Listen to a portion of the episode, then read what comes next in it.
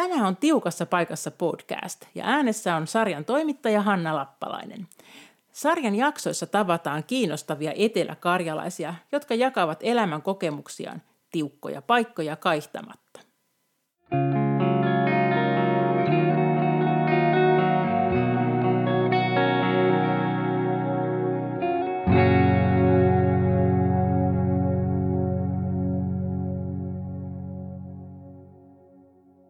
Kun Taru Niikapa muutama vuosi sitten rukoili Jumalalta apua oppiakseen englantia, hän ei arvannut millaisia seurauksia tällä rukouksella oli. Taru on saanut myös muita rukousvastauksia, mutta niitä on välillä edeltänyt monta epätoivon hetkeä. Haastattelussa hän kertoo, millaisia tunteita hän kävi läpi, kun toista lasta ei alkanut kuulua, ja mitä hän on oppinut ruondalaisesta kulttuurista avioliittonsa kautta.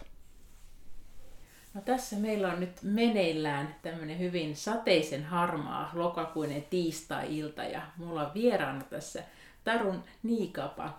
Ja me ollaan semmoisia hyvän päivän tuttuja tuolta samasta seurakunnasta, mutta ei ehkä tunneta toisemme silleen kovin läheisesti, niin on oikeastaan aika luontevaa vähän kysellä sulta sun elämästä ja sen eri vaiheista. Kertoisitko sä ensiksi vähän lyhyesti itsestäsi, että kuka oot ja missä asut ja ketä sun perheeseen kuuluu? Kiva olla täällä ja minun nimi on Taru Niikapa ja me on 27 vuotta. Ja tota, me asutaan tuolla Lappeenrannan Karhuvuoressa ja meidän perheeseen kuuluu minun lisäksi minun mies Jado ja sitten meidän kaksi poikaa, Noa neljä vuotta ja Milo kymmenen kuukautta. No sä oot nyt sitten lasten kanssa kotona, mutta mitä sä oot aiemmin tehnyt työksessä? No minä on ollut tuolla Lappeenrannan kristillisellä päiväkodilla lastenhoitajana. Miten sä oot päätynyt tähän työhön ja tehtävään? No oikeastaan ihan jo sieltä lapsuudesta asti minulla oli kaksi haaveammattia, että et ne oli floristi ja sitten lastenhoitaja. Ja tota, minä en oikein ikinä kokenut, että minä olisin lähtenyt lukioon tai minä en ollut oikein semmoinen pänttäjä tyyppi ja minä olen semmoinen käsillätekijä ja minä ajattelin, että no mitä minä lähtisin opiskelemaan ja, ja sitten se tuntui jotenkin tosi loogi, loogiselta lähteä sitten opiskelemaan lastenhoitajaksi lähihoitajakouluun. Miten sä oot tykännyt siitä työstä? Onko se ollut semmoinen oma juttu? No kyllä minä tykkään. Et onhan se aika rankkaakin, kun minä olen vähän semmoinen introvertti, tai aika paljonkin, niin sitten onhan se silleen aika uuvuttavaa, että nyt varsinkin kun on omia lapsia, niin sitten huomaa, että aika paljon kaipaisi sitä hiljentymistä työpäivän jälkeen, mutta kyllä ainakin nyt on vielä hyvin jaksanut ja innolla teen sitä työtä. No nyt on varmaan semmoinen elämänvaihe, että ei ole sille liikaa vapaa-aikaa, eikä tule kauhean monesti varmaan sellainen olo, että mitä tässä nyt tekisi. Mutta jos sulla on joskus semmoinen oma hetki, niin mitä sä silloin mieluiten teet? No, no kyllähän minä nautin tosi paljon musiikista. Ja on myös sit lisäksi joitain muitakin asioita, että esimerkiksi käsityöt on semmoinen, mitä minä tykkään tehdä ja minä tykkään leipoa tosi paljon ja, ja sitten ihan tämmöinen lähtee metsään kävelemään ja minä pidän tosi paljon niin kuin sienestämisestä ja marjastamisesta. Ja, ja viime kesään semmoinen uusi juttu oli, että meillä oli meidän hyvän ystävän kanssa kasvimaa ja me saatiin siellä sitten kuokkia ja kasvattaa omia kasviksia, niin sekin oli semmoinen tosi kiva juttu. Sekä ihan itsestään ilman lapsia, mutta sitten myös ihan lasten kanssakin. Että tämä meidän Milo kymmenen kuukautta, silloin puoli vuotta, niin oli meidän mukana siellä kantorepussa ja hyvin meni silleenkin. Kuulostaa oikein mukaville harrastuksille. Monet noista on munkin mieli hommia, että meillä voisi löytää tämmöistäkin yhteistä tekemistä oikein hyvin. No sä et ole mun käsittääkseni nyt ihan syntyperäinen Lappeenrantalainen, vaan mistä päin sä oot kotosi ja miten sä oot tänne päätynyt? No minä on tuolta Äänekoskelta, Keski-Suomesta ja oikeastaan valmistumisen jälkeen minä kerkesin tehdä vähän aikaa töitä vanhainkodissa, että muistisairaiden parissa, mutta minun se haave oli kuitenkin päästä päiväkotiin töihin ja minä siinä sitten kovasti etsin, että missä olisi paikkoja auki ja haaveilinkin kristillisestä päiväkodista, mutta ehkä minun katseet oli enemmän suunnattuna Jyväskylään, mikä olisi tullut siinä lähellä omaa perhettä, mutta sitten minä huomasin, että Lappeenrannassa oli paikka auki ja ja vähän vitsilläkin ehkä hain sinne, että en yhtään ajatellut, että nyt valittaisi, mutta sitten ihmeen kaupalla sitten minä sainkin sen paikan ja sitten aika nopeallakin aikataululla sitten päädyin muuttamaan sitten tänne Lappeenrantaan. se oli jopa niin nopeasti, että torstaina sain tietää, että sain työpaikan ja sitten tiistaina alkoi työt. Että se on semmoinen aika nopea muutto. Vauhdikas lähtö. Kyllä. No mites, oliko sulle Lappeenranta entuudestaan tuttu vai oliko tämä ihan vieras paikka? No ei se oikeastaan ollut. Et, et sen verran, kyllä minun niin iso, iso äiti on täältä kotoisin, mutta en mie niin itse henkilökohtaisesti kyllä yhtään tiennyt Lappeenrantaa. Et... Miten sä oot täällä viihtynyt? No kyllä me ihan tosi hyvin. Et, et nyt jopa kun miettii, että olisiko se oma paikka jossain muualla, niin tuntuisi vähän haikealle muuttaa täältä. Et on tänne silleen nyt kotiutunut tosi hyvin. Mitkä on sun mielestä täällä semmoisia parhaita puolia? No, no ehkä kun on muuttanut tuommoiselta pieneltä paikkakunnalta, niin Lappeenrannan parhaat, tai yksi parhaimmista puolista on se, että on palvelut tosi lähellä ja et ei tarvi lähteä kauas, jos haluaa lähteä vaikka vaateostoksille tai muuten. Ja sitten tietysti myös on saanut tosi tärkeitä ja hyviä ystäviä täältä, että ne sitten loppupelissä on kuitenkin varmaan se asia, mikä täällä sitten pitää. Et... No palataan nyt kuitenkin vähän ajassa taaksepäin. Kerro vähän sun lapsuuden perheestä, että minkälaisessa perheessä sä oot kasvanut ja minkälaisia asioita sulla on jäänyt sieltä sun lapsuus- ja nuoruusvuosista mieleen. Niistä ei edes ole kauhean kauan aikaa, kun sä oot vielä itsekin nuori. No, minulla oli tosi hyvä lapsuus. Et minä olen saanut varttua uskovaisessa kodissa ja, ja on paljon hyviä muistoja sieltä. Et meitä on neljä sisarusta, on sille, että kaksi vanhempaa sisarusta on selkeästi niin kuin vanhempia, että mien heidän kanssa ehkä niin muista sitä yhteistä elämää, että he on sitten jo ruvennut muuttaa pois, kuin mistä minun muistikuvat alkaa, mutta, mutta meillä oli tosi hyvä aikaa minun perheen kanssa. Et mietin, että mitä olisi sellaisia muistoja, niin ainakin meillä oli tapana lähteä veneellä, että me lähdettiin johonkin saareen vaikka yöksi ja me nukuttiin teltassa ja me tehtiin trangialla ruokaa ja sitten saatettiin käydä kalastamassa ja että tällaisia ihan tosi kivoja muistoja. No miten jos sä ajattelet, niin kuin sanoitkin, että kasvoit uskovaisessa perheessä, minkälaista pääomaa se toi sun elämää, että saitko sä oppia jo niin kuin tuntemaan Jumalaa silloin lapsena vai vai onko se vasta niin myöhempi päätös, että sä itsekin kuljet tätä samaa tietä? No, kyllähän meillä aina silleen, miten minä sen sanoisin, että ehkä meidän perhe ei ollut ihan semmoinen kauhean palavasti uskossa, että olisi niin tosi radikaalisti näkynyt se, että se oli ehkä semmoista, että iltarukous luettiin, lausuttiin ja sitten minä kävin semmoisilla tenavatunneilla ja että semmoista aika normaalia suomalaisen perheen elämää elettiin, mutta itse asiassa sitten vapaaseurakunnan riparilla 15-vuotiaana sitten enemmän niin kuin oppi tuntemaan Jumalaa ja et ehkä se siellä se lapsen usko, mikä oli ollut aina, niin sitten siellä riparilla se sitten vähän syventyi se oma usko ja siellä sitten sai ihan konkreettisesti antaa sit oman elämänsä Jeesukselle. Et siellä mie koen, että minä sain ihan uudella tavalla oppia tuntea Jumalan rakkauttakin, että se tuli jotenkin tosi todelliseksi siellä ja siellä ihan sydämestään halusi valita sen, että okei, tämä on sitä, mitä minä haluan omalta elämältä. Niin, että se on ollut sellainen selkeä käännekohta myöskin sun mm, omassa elämässä. Kyllä. No, kerrotkin, että sun on tosiaan naimisissa ja sun puoliso Jado on kotoisin Ruandasta. Miten teidän tiet on kohdannut, kun sä oot sieltä Äänekoskelta lähtöisin?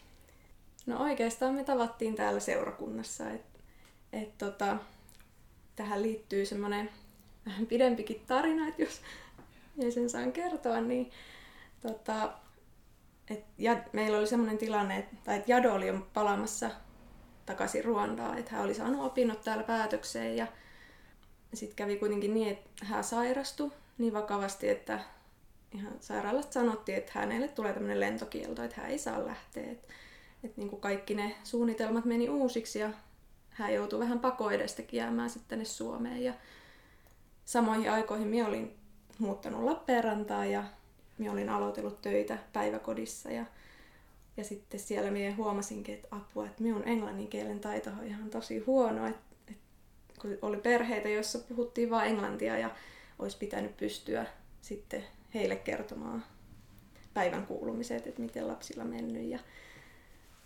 sitten ei muuta kuin me käännyt Jumalan puoleen, että auta siihen tämän englannin kielen kanssa, että, ei, että on tosi noloa, että kun en minä osaa, että, että, ja minä en ole itse sitä oppinut, minä olin tosi huono englannissa ja sitten mietin sen Jumalalle sen asian ja luotin, että Jumala pystyy siinäkin asiassa minulta auttamaan. Ja, ja niinhän sitten Jumala vastasi vähän semmoisella tavalla, mitä minä en itse osannutkaan odottaa, että hän sitten lähetti jadon minun elämään. Ja, ja siinä oli sitten ehkä paras motivaattori, minkä Jumala näki, että tämä antaa minulle motivaatiota sit harjoitella myös se englannin kielen.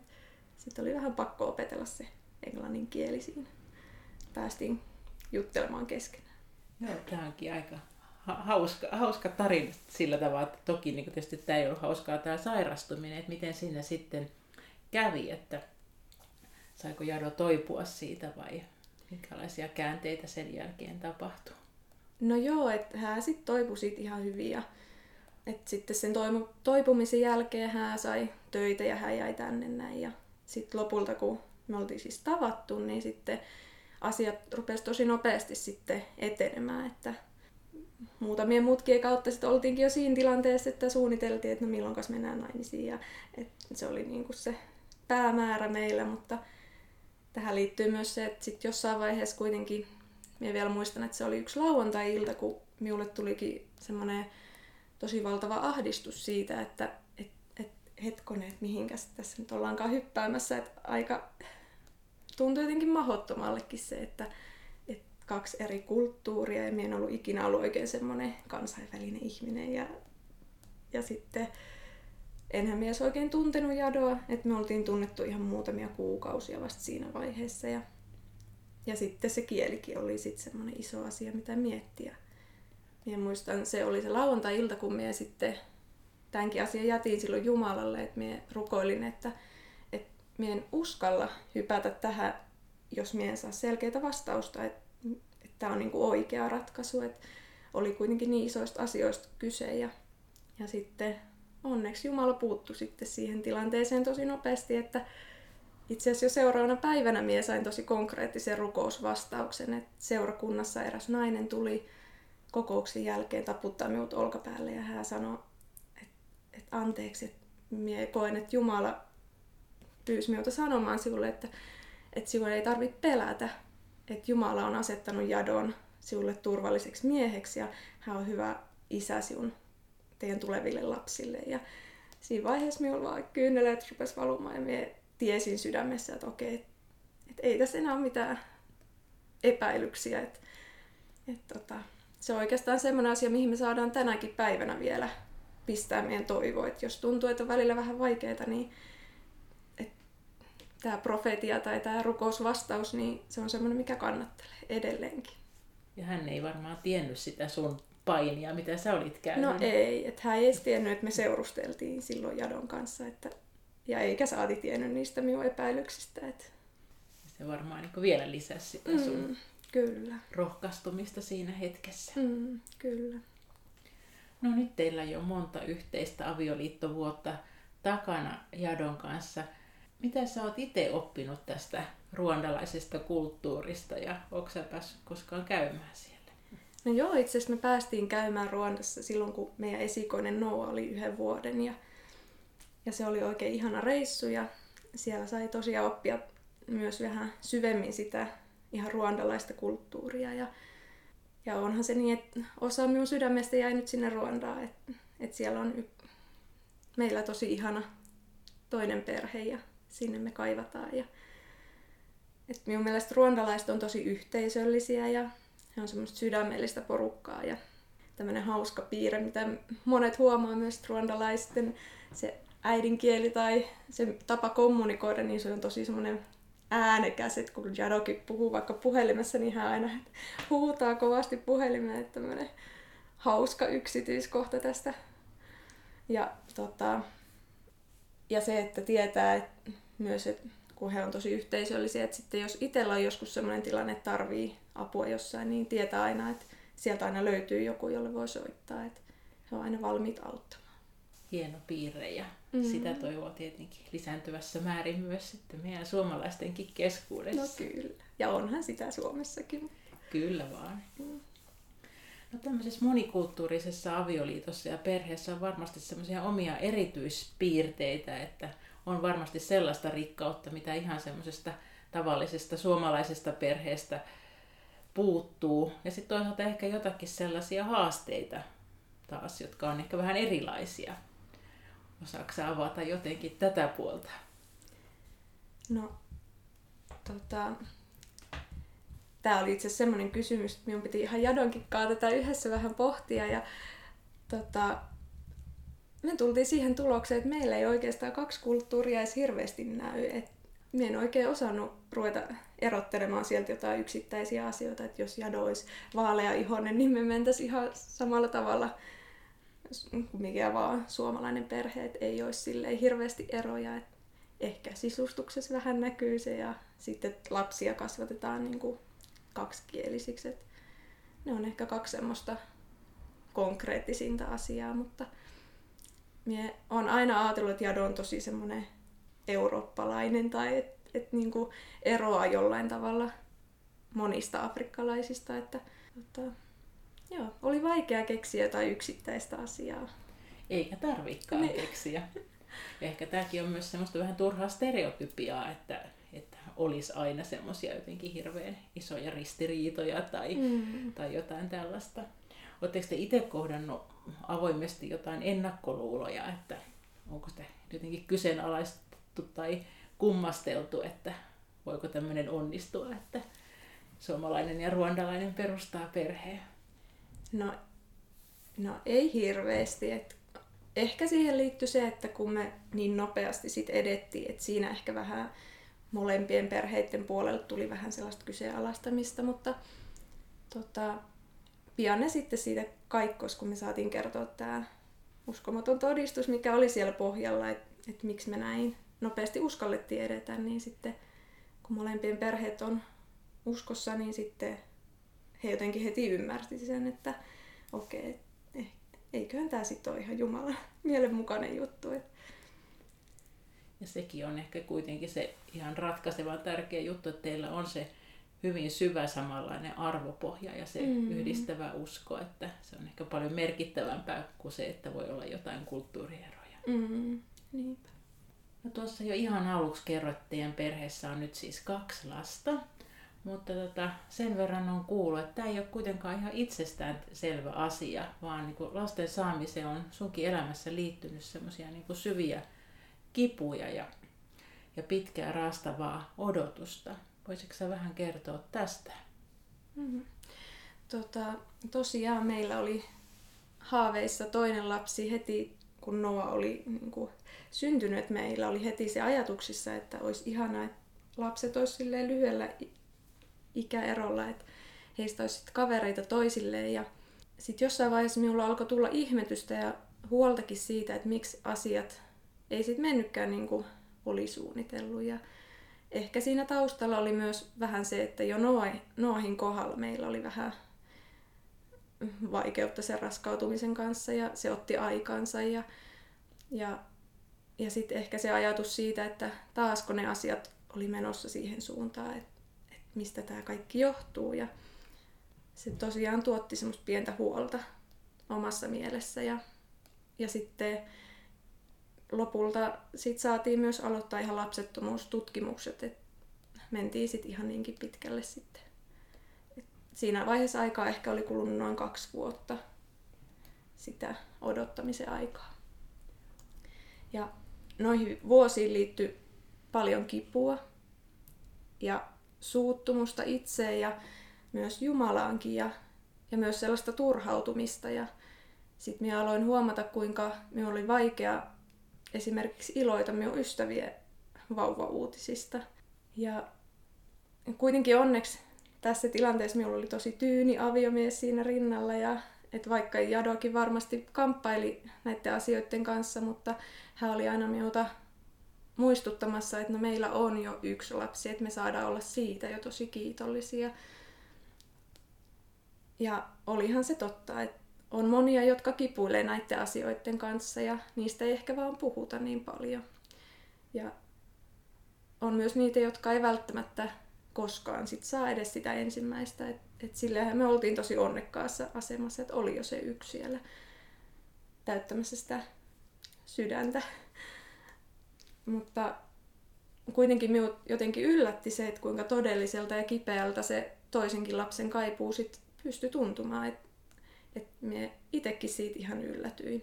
Ja minä huomasin, että minä olin tosi pettynyt siihen tilanteeseen ja vihanen Jumalalle. Ja kuitenkin minä sain huomata myös sen, että Jumala tuntee meidän salaisimmatkin ajatukset ja eikä hän hylkää. Ja hän kestää kaikki meidän tunteet. Että Jumala on luvannut, että, että hän ei jätä eikä hylkää meitä. Ja toisaalta minä sain siihenkin luottaa, että vaikka minun tunteet oli mitä vaan, niin hän ei siitä poistu minun viereltä. Ja jälkeenpäin on saanut miettiä, että se on sitten ihan eri asia, että kuinka kauan tällaisissa tunteissa on hyvä sit rämpiä. Että, öö, monesti on jälkeenpäin miettinyt, että voiko olisi itse osannut jo heti alusta asti luottaa rauhassa siihen Jumalan huolenpitoon ja aikatauluun ja että olisi säästynyt monilta harmailta hiuksilta.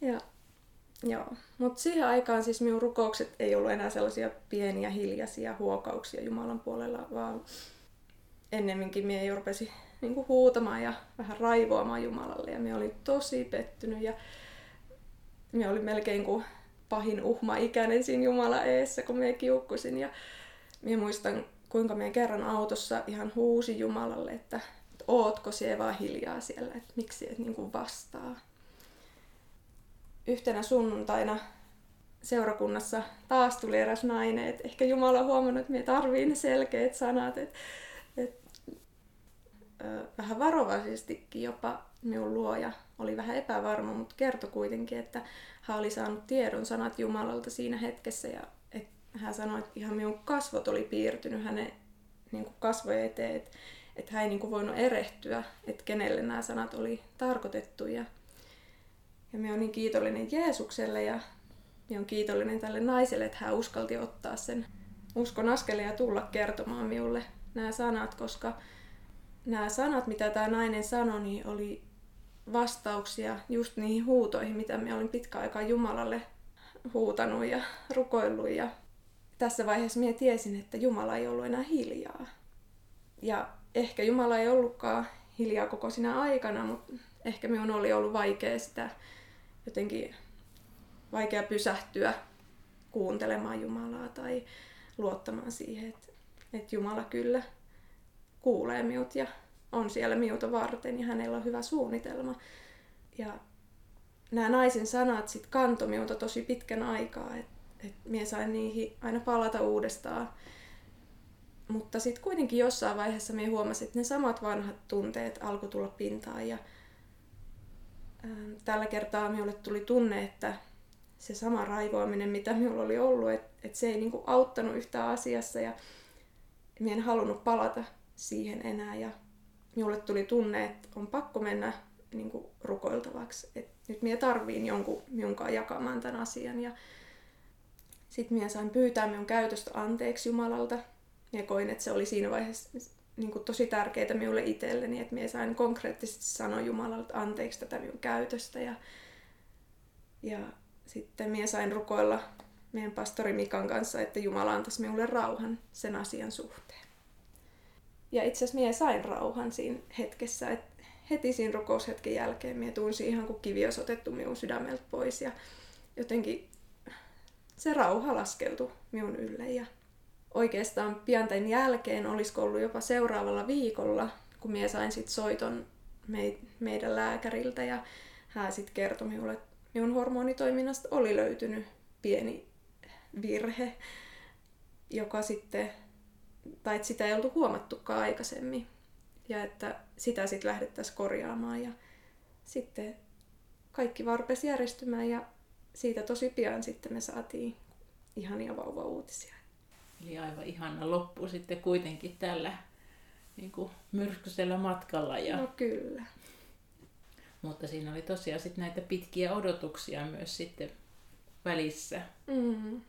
Semmoinen kolme vuotta sitä kamppailua oman mielen kanssa. Että... Koetko että tämä on auttanut sinua ymmärtämään niitä ihmisiä, jotka todella niin kuin kamppailee tämän lapsettomuusasian kanssa ylipäätään? No kyllä.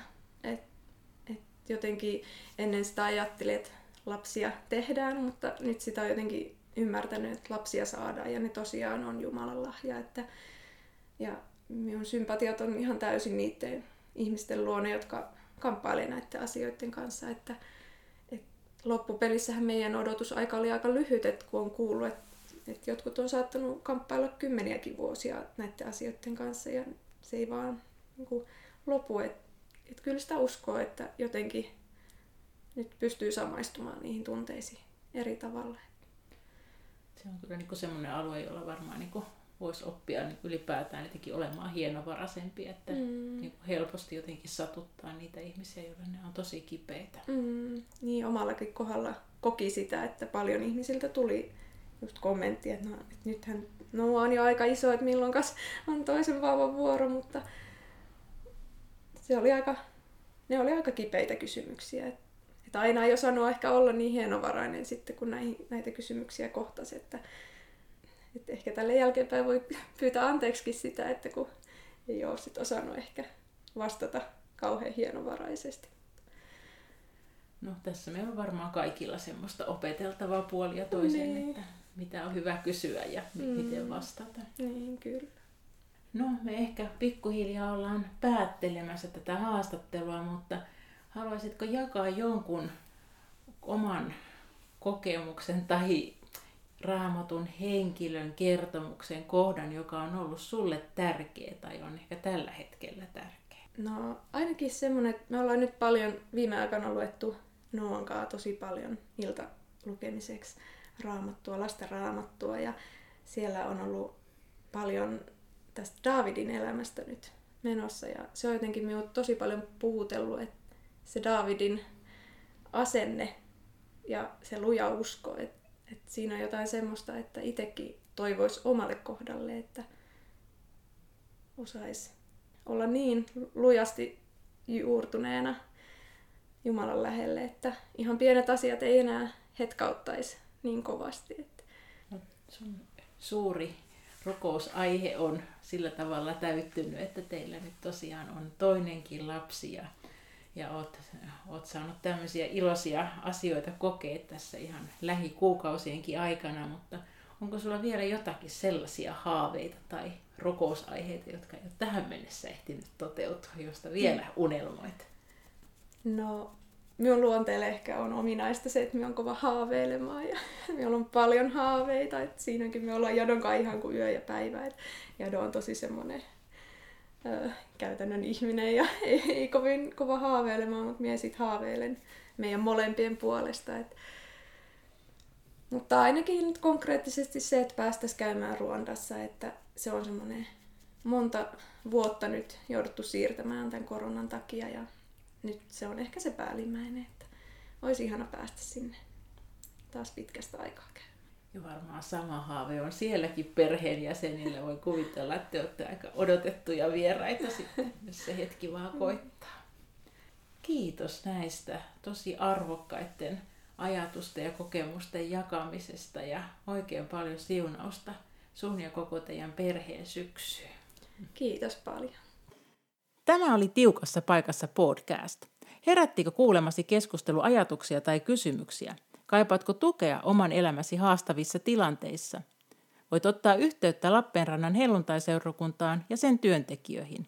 Voit myös lähettää palautetta ohjelmasta seurakunnan sähköpostiosoitteeseen. Yhteystiedot löytyvät seurakunnan nettisivulta osoitteesta lappeenrannan helluntai srk.fi. Kiitos kun olit mukana.